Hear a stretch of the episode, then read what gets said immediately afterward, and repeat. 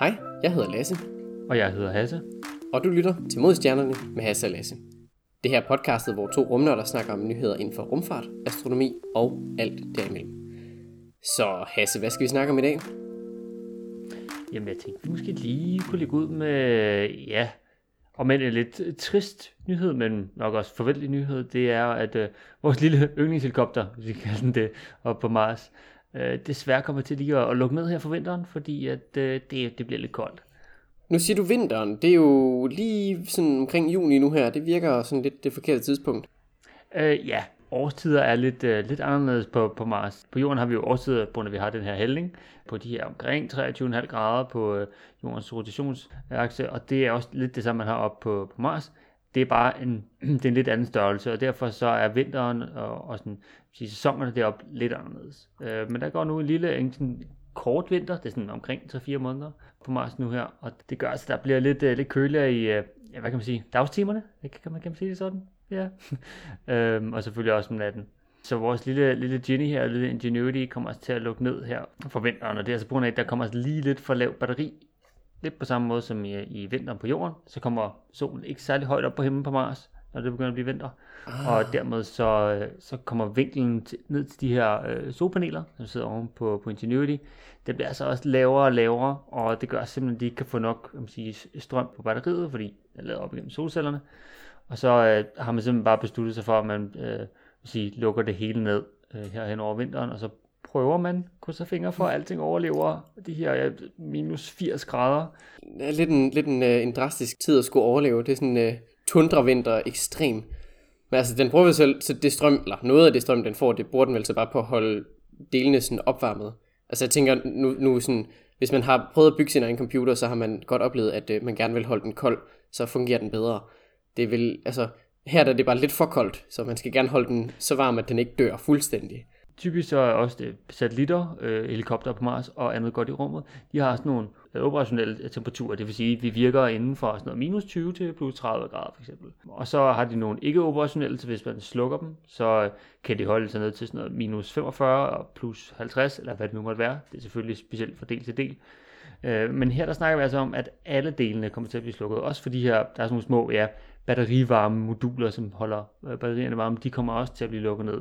Fordi man vil ikke have nok strøm til at kunne holde dem kørende, så det bliver lidt spændende, skal vi ikke sige det sådan? Det, det bliver sådan reelt, at, at de kommer til at lade den dø, og så ser de, om de kan genopleve den som sådan en fugl fønix, når sommeren kommer.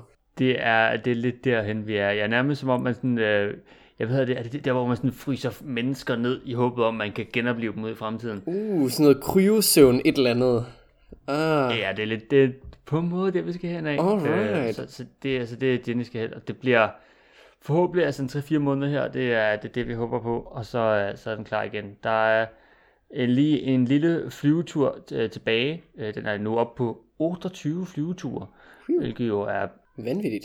Ja, jeg er måske blevet vant til bare at snakke om Genie, og selvfølgelig flyver den bare rundt op på Mars, men når vi lige tænker over det, første flyvetur var i april enogtyve, altså over et år siden. Den hopper jo bare rundt, altså det, den, den er jo nærmest ikke engang på, ja, jorden hedder det så ikke. Med, altså med en mission, der skulle vare tredive dage nominelt, så er vi altså nu på ja, godt over et år. Det er, ja. Det er fantastisk. Det, det ville faktisk ikke være helt skidt, hvis den lige lavede uh, lidt eller en, en opportunity med lige at køre rundt i, ja, hvad blev det til, fjorten år eller et eller andet? Altså, vi, vi venter lige at se hen over vinteren her, men uh, ja, ideen er, at den laver en lille flyvetur nu hen, og så får den lige sat sig i den rigtige stilling, fordi... Uh, Percy, altså Perseverance, den skal stadigvæk køle rundt her, selvom det, det bliver vinter op på Mars. Og så vil man helst ikke have, at de skal være for langt fra hinanden, så man sætter sådan lige lidt et, et halvt midtpunkt, kan man sige, så kommer Percy til at køle lidt forbi og køle lidt foran, og så, øh, så kommer de til at passe hinanden med, at øh, her, når det forhåbentlig bliver sommer igen, og vi skal tænde for Genie, så, øh, så kommer vi til at se en, en Genie igen. Øhm, men ja, og så inden da, så skal så det vi, der skal hentes rigtig mange billeder ned øh, op fra, øh, fra Genie. De ligger på Genie, så sender man dem over til Percy, og Percy sender dem så op øh, til endnu en satellit i Mars, det sender sig hjem til jorden, så der er lige, øh, der er lige nogle led der, men det, det skal man simpelthen lige have, have sørget for. Og inden da det hele, øh, det hele kører sammen, så har der også lige været en lille opdatering på, på Genie, fordi der, det skal ske, der har været en sensorfejl. Åh oh, ja, det læste jeg godt om. Der, der var et eller andet, der gik, øh, der gik galt. Hvad, øh, er det noget med, de har lavet en patch, eller hvordan er det? Ja, det er jo held, heldigvis, så de her nogle smarte sataner, hvis man skal sige sådan, over i øh, Jet Propulsion Lab, fordi de, havde, de vidste godt, at det her måske kunne blive et problem. Så de havde lige lavet en softwareopdatering, og så simpelthen sendt den, mens den var på vej til Mars, så havde de gjort den klar, og så, øh, så de, altså, de vidste godt, at det kunne være et problem, så de, øh, de havde næsten forudset det. Men øh, det der var, det var, at der er en sensor, som øh, måler inklinationen, altså hældningen på Genie. Og, og ideen er det, så ved den, hvordan den skal spænde sin rotor op, inden den flyver, og inden den letter fra jorden af. Så kigger den i, hvordan står jeg på jorden? Er den lidt til højre, lidt til venstre, frem og tilbage? Og så ideen er, så ved den, hvordan den skal dreje de her rotorer rundt, så den spænder op og flyver lige op, og ikke at den flyver ud til siden, eller noget der er værre. Så der er desværre den her sensorfejl, som ikke, øh, den kører simpelthen ikke ordentligt mere, og giver nogle helt forkerte øh, data. Ah, så de risikerer lidt, hvis ikke de opdaterer den, at den så letter, og ligesom sådan bare begynder at flyve til siden og crashe eller et eller andet. Ja, lige præcis. Uh, heldigvis så har man så lavet, ja, ligesom med alle gode gange ting, så skal man beholde en backup. Så de kan bruge accelerometerne, som, som er i, i et af de andre sensorer, til at give i hvert fald en rimelig god idé om, hvor, hvad man siger, hvordan hældningen er på, på Genie, inden den så letter. Okay, så, så de har sådan ligesom en, en, en sekundær enhed til at gøre det, så de, kan, de er ikke på helt varbunden, når de prøver at spinne op. Ja, hmm. Den er ikke lige så præcis, men det giver et bedre blik, eller indblik i, hvordan øh, hældningen er, end det, der sker lige nu. Så, så det er sådan, det er det bedste, vi kan gøre, og vi havde tænkt lidt over det, så det bruger vi. Fornuftigt. Det er, det er smart lige at, at være, være lidt forberedt, og så altså, de godt er klar over, at det kommer til at blive et issue, og så bare sender patchen afsted, inden den overhovedet er nået frem. Det, det er godt tænkt. Ja, ja. Der er... Der er nogle kloge hoveder derovre, det må man sige. Så nu, øh, ja, krydser fingre for en sidste flyvetur, lige det sidste download, og så er det ellers bare godnat og ja, i hi hen over vinteren for Genie. Er det måske en, en god analogi til, hvad det skal? Jeg håber på, at, at den kan vågne op igen, når, når sommeren nu kommer, kommer tilbage igen. Øh, ja. Man kan sige, at Percy er jo ikke, ikke påvirket af det her med, med vinteren, fordi den har sin, sin R T G i stedet for de her, de her solpaneler. Så den kører på, øh, altså atomkraft er måske lidt... Øh, lidt en, en, en overdrivelse, men altså den kører jo på radioaktivt henfald, så den, den er lidt ligeglad med, hvor, hvor meget sol der er. Den kan godt overleve vinteren uden det store problem. Ja. Fra en lidt lille fejl, som jo så heldigvis er ved at blive fikset, til øh, en noget større, ret ufikselig fejl. Astra, de havde, de havde en opsendelse her for et øh, par dage siden her i optagende stund, den tolvte juni. Det gik ikke særlig godt. Nej, nej, jeg hørte godt lidt om det, og jeg var lidt sådan, nej... Ja, så, så de, de stoppede countdownet cirka tredive sekunder før den egentlig sådan skulle sendes afsted. Og så gik der lige, ja, næsten en time eller sådan noget af den stil, for de ligesom sådan fik det, fik det sat op igen. De skulle lige cykle nogle ting og få, få tingene op at køre igen. Og så blev den så endelig skudt afsted. Første stadie, det gik som smurt, rigtig, rigtig fint. Og, og den kom op i en, ja, sådan fire hundrede og halvtreds kilometer højde, sådan cirka. Og så kobler den ligesom første stadiet fra. Og, og fairing, den er blevet smidt, og så går den i gang med, med andet stadie. Lidt ligesom vi har set det før, så begynder den altså at spinde sådan ud af, af kontrol. Så får man lov at se jorden fra en lidt, lidt spøjs vinkel i forhold til, hvad, hvad man burde i det der øh, kamerafeed, de ligesom sat på. Og det er øh, ja, lidt uheldigt. Ja, men jeg, jeg så godt, at der var øh, billederne derfra, og jeg tænkte, ej, okay, det kører. Der var lige et lille hold, det kører bare op ad sted. De kommer godt op i højde. Skiller første stadie fra, anden stadie tænker, den, den der bagende normalt, sådan den der dysen ud af, hvor kan man sige, alt øh, brændstoffer kommer ud, der plejer at blive sådan næsten rødglødende, fordi der altså bare er smæk på. Det kommer altså ikke lige, synes jeg, rigtigt med der, og så så jeg et kameravinkel, så begyndte at dreje lidt for meget, og så var det sådan, nej, nej Astra, ikke igen. Ja, det var lidt en, en meget uheldig situation, og specielt fordi vi har set noget, der lignede rigtig, rigtig meget sidste gang, at de havde den, det samme fejl her med, at, at det går rigtig fint i første stadie, og så kommer de ud i rummet og får gang i andet stadie, og så wobbler det en smule, og så går det helt græsat, og så begynder det nærmest bare at snurre rundt. Ja, de to, de to CubeSats, der skulle være med op her, det var to NASA-CubeSats, som skulle måle på nogle orkaner, tror jeg det var. De, de er jo så ja, gået tabt, de er nok brændt op i atmosfæren på vej ned, ned i Stillehavet et eller andet sted. Undskyld, Atlanterhavet. Lidt en uheldig situation her. Ja, vi... Øh...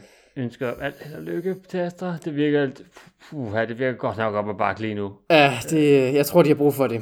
Ja, vi må se, hvad, hvad næste projekt bliver til, om de får lov at øh, prøve igen. Eller, øh, ja, det, ja. Jeg ved ikke, om der er nogen hoveder, der får lov at rulle for det her, men øh, ja, det, øh, det var et godt forsøg. Lad os sige det sådan. Ja. Og øh, meget apropos øh, ting, som øh, ikke er sådan gået helt vildt godt. Så skal Capstone, den bliver altså udskudt igen, igen. Igen. Igen, ja. Yes. Desværre. Um, så de her Rocket Lab, de har meldt ud, at uh, projektet de bliver en lille smule forsinket, så det skulle være sendt op her i den her uge, men det bliver så rykket nu til den femogtyvende juni. Der er ikke nogen grund, altså de, de har ikke meldt ud, hvorfor, bare det bliver udskudt. Ja, så vi venter lige uh, en uges tid mere, og så, uh, så kigger vi på, om det her Capstone bliver til noget. Ja, vi, vi krydser fingre for, at det, at det ikke bliver udskudt mere, end, uh, end hvad det allerede er blevet. Det, uh, det ville være fedt, hvis de uh, rent faktisk bare fik sættet sidde. Det, det vil være, være ja. nice. Hvis man ikke lige er helt med på, hvad Capstone egentlig er. Det er sådan forløberen for den her nye rumstation, der skal ligge uden omkring månen. Den skal ligge i et, øh, i et lidt specielt kredsløb, øh, som vi ikke har testet før. Og det Capstone så ligesom skal gøre, det er at, at teste, om det her kredsløb rent faktisk fungerer. Og om man kan lave det, der hedder station keeping, for ligesom at, at holde den i det her lidt specielle kredsløb. Øh, Capstone er i øvrigt en forkortelse for Cislunar Autonomous Positioning System Technology Operations and Navigations Experiment. Fantastisk backronym. Ja, men jeg er sikker på, at de har haft Capstone, og så har vi sagt, vi skal, okay, vi finder nogle ord, der passer ind til de her bogstaver, og det bare spiller. Det bliver rigtig godt. Ja, det er nok noget af den stil. Og det kredsløb, den skal være i, det hedder et Near Rectilinear Halo Orbit. Ja, det er sådan et, et funky kredsløb rundt om månen. Det er meget unikt, men øh, det, det skulle være godt til, til det her... Øh, det formål her, men øh, vi skal så teste det, før vi begynder at sende Gud ved hvor mange hundrede milliarder, øh, millioner dollars afsted på det her projekt. Så det er rart lige at have lavet en, en lille test. Vi må se, hvad, hvad resultatet bliver om en uh, små ti dages tid, og så ser vi, hvad, hvad de finder ud af. Og øh, måske fra en mission, der ikke helt er kommet op endnu, til en, som er kommet ned for et stykke tid siden, så øh, er der en dejlig nyhed fra Hayabusa to missionen. Åh oh, ja, det er jo, det er jo sådan en klassisk clickbait-artikel, vi kommer til her, ikke? Jeg har også godt set, der har været noget nyheder der. Ja, er lidt, den er, det, er, det er sådan lidt lækker, lidt lækker nyheder, og selvfølgelig sådan, det, det lyder sejere, end det egentlig er. Men jeg tænkte, vi kan godt lige runde det, fordi det, så kan man også lige forstå lidt, hvad der er i nyheden her. Så ideen er jo, at Hayabusa to var jo ude ved den her ja, asteroid, der hedder Ryugu. Ry- Ryugu? Ja, noget, Ryugu. Noget, noget, noget japansk. Yes. Det, det skal vi lige øve os på, men det går nok. Øh, og så simpelthen tog nogle prøver med hjem, og skulle øh, få de her prøver ind i en kapsel, som er en del af den her Hayabusa to missionen, og så simpelthen sendte kapslen, der lige sank forbi jorden, så satte den kapslen ned til jorden, og så landede den hernede på jorden, og så fik man simpelthen øh, de her prøver fra øh, Ryugu ud, og så har man nu fået øh, lavet en masse forsøg på dem, fordi i det må man skal finde ud af, hvad er der i den her asteroide? Er det noget specielt? Er det, jeg må sige, er det det, man tænker, der er omkring de asteroider? Typisk at regne med, at asteroiderne er sådan rimelig gamle her i, i solsystemet, så hvis man skal prøve at forstå omkring jeg må sige, det tidlige solsystem i, og hvordan det har været, så kan man sådan bruge asteroider som sådan en form for proxy, sådan lige at se lidt, okay, kan vi kigge her, hvordan det ser det ud? Og så består de jo tit bare af sten. Det er jo ikke helt tilfældet med den her, som, så vidt jeg har forstået. Det er noget med, at der basically bare er aliens på den, er det ikke? Jo, simpelthen, det er små grønne mænd og alt det gode. Nej, øh, det er, man har simpelthen fundet en del øh, aminosyre i prøverne her fra Hayabusa. Øh, og det er altså øh, treogtyve forskellige aminosyre. Øh, jeg kommer ikke til at prøve at udtale dem, for jeg tror ikke, det er godt, og jeg er ikke biolog, og jeg tror bare, det vil øh, bare få en vred e-mail fra nogen. Øh, men ideen er, at altså, man har fundet de her aminosyre i prøverne fra den her asteroide Ryugu, og det er jo bare endnu et bevis på, at der findes nogle små organiske molekyler ude i rummet. En vigtig sådan, sådan, øh, besked her, det er måske lige at sige, at det er ikke, det er ikke liv. Det, det er nogle af byggestenene til liv, måske. Øh, så så det, det er ikke fordi, øh, at vi har opdaget aliens. Det er bare en, en af delene, som man kan bruge til at lave proteiner. Så sådan, altså, yes. det, det, er ikke, ja, det, det er ikke vildere end det. Ja, det er sådan en god analogi, noget af det kan være, at du måske lige købte en Lego dødstjerne, den er en kæmpe stor model, og der er fem tusind brikker, og hvis du bare har en enkelt brik, så må man måske tænke, ah, det lyder da godt nok som om det her det er en dødstjerne. Det er lidt sådan nyheden vil være, fordi man måske har fundet en lille bitte brik, som skal bruges til at lave et meget, meget, meget, meget større projekt, som er livet, og nu har vi bare fundet en lille bitte aminosyre, som bruges til at lave proteiner. Men vi har fundet øh, en af Lego-klodserne til at lave livet. Lige præcis. Det bliver jo typisk hypet lidt mere op til uh, liv i rummet, eller vi har fundet tegn på, eller noget af det stil. Og det er bare, at man har fundet en Lego-klods til en kæmpe stor Lego-projekt, og det, det gør ikke, at det er det hele Lego-projektet. Jeg vil sige, det får de ellers, de får det ellers til at lyde sådan, når man finder de der clickbait-artikler der. Det bliver godt nok beskrevet som om, at det er altså Næste skridt, det er aliens. Det er, der bor grønne mænd på Ryugu. Det er, det er simpelthen, hvad der, hvad der sker her. Men ja. En lidt interessant ting, det er jo, det er heller ikke første gang, man har fundet aminosyre på asteroider. Det har man set før. Så sådan, det er jo ikke ja. i, i den forstand sådan en, en unik nyhed. Man har også tilbage fra altså meteoritter, altså ting, der er kommet ned igennem atmosfæren og landet. Så har man i de relativt større modeller, så har man kunne bore ind i kernen af dem og se, at der er altså også aminosyre inde i de her meteoritter. Og det er jo tilbage i halvfjerdserne og firserne, øh, man fandt dem. Så, så det er ikke noget sådan nyt eller om vildt. Men det er blot endnu et datapunkt, hvis man kan sige det sådan. Fordi ideen er jo, at man vil jo gerne man sige, forstå vores lille plads her i universet, og hvorfor jorden på en eller anden måde, så vidt vi ved indtil videre, er specielt i og med, at vi har liv. Hvis man nu prøver at finde ud af, starter det her på jorden, kom det fra anden steds af, altså det der typisk en teori, som hedder panspermia, som er, at man, siger, man har fået man siger, et lille... Øh, så til, til livet kommet ud fra, landet på jorden, og så er livet kommet derfra. Det er altså det, man prøver at finde ud af. Så det er jo meget fint at lige kigge efter nogle små tegn hister her, og det er jo så også det, vi så har fundet her, at der, er, der findes de her aminosyre. Det betyder ikke, at man så lige pludselig laver små grønne aliens på asteroider, men det kan måske pege en retning om, at aminosyre ikke er en forfærdelig, jeg vil sige, sjældne ting, men det findes rundt omkring i både i vores lille solsystem, men måske også, jeg vil sige, andre steder, hvis man nu skulle, hvad ved jeg, Til, til et andet stjernesystem, der kunne det også godt være, at det findes i deres asteroider, og dermed og måske også kunne bruges til på en eller anden måde at lave liv. Det er det, man ligesom prøver at finde ud af, øh, hvordan man gør det her. Det lyder i hvert fald ikke helt usandsynligt at, at hvad skal man sige, tænke så langt, at, at hvis vi har det her, så kunne det også godt ske, at det var andre steder. Altså, nu er rummet jo ret stort, så altså, det, det ville det være ganske logisk.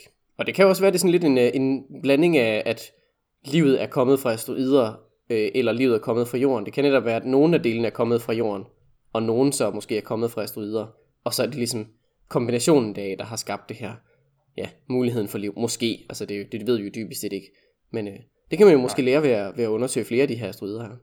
Lige præcis. Og også selvom man finder ud af, at det måske ikke kommer fra, øh, hvad man siger, fra asteroider, så kan man bare sige, at de her ja, øh, aminosyre er, Og, og omkring os alle steder, både på jorden, det kan være, de startede på jorden, ligesom de måske startede på en asteroide, men det er bare det, at de er spredt ud over, jeg vil sige, øh, vores øh, solsystem, sådan rimelig okay. Så det er ikke øh, det er forfærdeligt sjældent at se dem.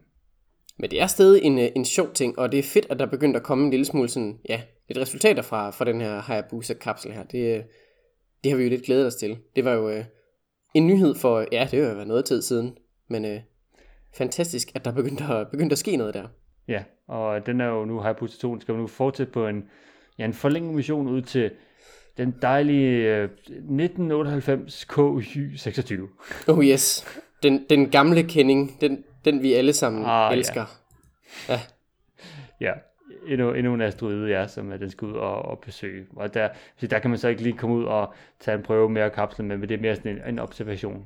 Ja, så den går vel bare i kredsløb derude og ligesom, ja, observerer, som den egentlig også gjorde omkring, omkring Ryugu. Øh, der lavede den jo så også bare lige en prøve, men ja, den her gang bliver det så bare, og den må nøjes med at kigge. Lige præcis. Ja. Det bliver stadig meget, meget spændende. Det gør det. Der, der går nok nogle år, før, før det sker, men øh, lad os da følge op på det, når det kommer. Ja, jeg mindst det er i seksogtyve, først den kommer ud til... Ah, okay. Ah, god, god tid til. Det, der kan vi nå at forberede os en hel masse.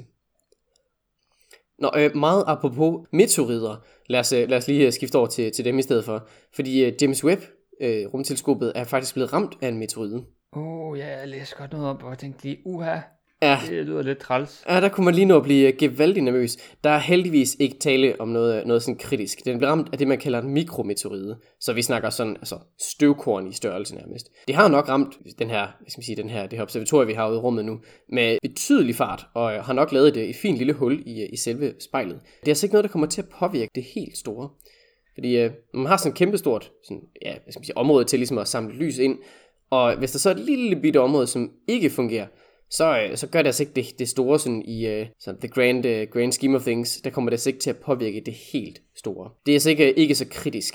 Jeg, jeg mindes også, jeg så, at det, man havde taget lidt højde for det i om man siger, designet af James Webb her. At det var man, sige, man ikke bare havde taget sådan, ja, nærmest en form for spejl, øh, altså, så man måske kunne tænke, at James Webb bare, ja, øh, ja, al den spejl, altså, det er ikke, sige, glasspejl, som vi kender det, hvor du lige laver et lille prik i, og så falder det hele fra hinanden. Ja, skulle den der, hvor man tager en fin lille hammer og lige sådan dunk, og så er der bare revner over det hele. Nej, det er det heldigvis lavet til, at hvis, hvis der er noget, der ligesom perforerer, så, så kommer der ikke sådan en spræk over det hele. Det laver bare et fint lille hul. Ja. Effektivt set, så det, der kommer til at ske her, det er, at der, altså, der kommer til at mangle en lille bitte smule lys lige præcis derfra, men altså resten af, af opsamlingsområdet kommer til at veje op for det. Det er måske, øh, en analogi er måske, at øh, man har en meget, meget stor sådan, computerskærm, og så er der en enkelt pixel, der er død, som er sort, men hvis du står langt væk, så kan du også ikke se det. Det er nok sådan lidt... Lidt ala det, sådan, hvis man skal komme med en eller anden analogi, som folk måske kender. Ja, jeg så også, det var, det var C tre-spejlet, som er det, der ligger ude i sådan højre side, hvis man sådan kigger ind på, på web, så er det sådan et, et af de yderste spejle nede sådan i højre hjørne, så det, det burde vist ikke sige, gøre det historie. Selvfølgelig de er alle sammen lige meget værd, i og med, at de ligesom alle sammen samler lys ind til, til James Webb, men det er, det er en af de, sådan, de yderste spejle, der her er blevet om. Så det er heldigvis ikke, ikke jordens undergang, eller James Webbs undergang, det er... Den, den skal nok, øh, nok klare sig. Det er, det er jo de her ja. mikrometoder, det er øh, meget, meget almindeligt. Altså, de er over det hele øh, ude i verdensrummet, og det er, det er ikke noget, man kan forsvare sig imod på en effektiv måde. Det er bare noget, man... Det skal man bare acceptere. At, der, ja, hvis du har en satellit sådan ude i det, man sådan kalder øh, det dybe rum, så, så kommer man til at kollidere med dem på et eller andet tidspunkt. Og det, øh, ja, det er fint nok. Det er ikke jordens undergang. Altså, det bliver... I S S er også blevet ramt af sådan nogle flere gange, så det er ikke... Øh, Det er ikke noget nyt og vildt, det er, det er bare endnu en, en del af hverdagen ude i rummet, hvis man da kan kalde det sådan. Ja, det er noget, man skal tage højde for, når man bygger en, en satellit, der skal så langt ud. Ja, den ligesom kan klare, klare nogle knups der. Men øh, de forventer sig stadig, at øh, de første billeder, de er, de er også i hænde her den, den tolvte juli. Uh. Altså bare de der første, de første billeder, man har set, det er altså, mm, mm, det ser godt ud. Ja, ikke flere mikrometoder, men øh, bare flere lækre billeder, det vil vi gerne se, tak. Yes. Flere, flere flotte billeder, og så kan man sammenligne dem med de der spitzerbilleder der. Øj, det ser lækkert ud. Det bliver, det bliver rigtig godt. Det glæder jeg mig til. Det bliver en festdag. Der er det, så er det frem med champagne, Lasse. Der er ikke noget at gøre. Ja, den dag kan jeg godt. Lad os sige det sådan. Meget apropos meteorider og, og den slags, nu hvor vi lige, lige er inde og vende det, så, så er der International Asteroidedag her den tredivte juni. Uh, det er, at vi kører rigtig asteroid og meteorit øh, i den her afsnit, det er lækkert, okay? Ja, yes, det, øh, det kan være, det er en arbejdsskade eller et eller andet.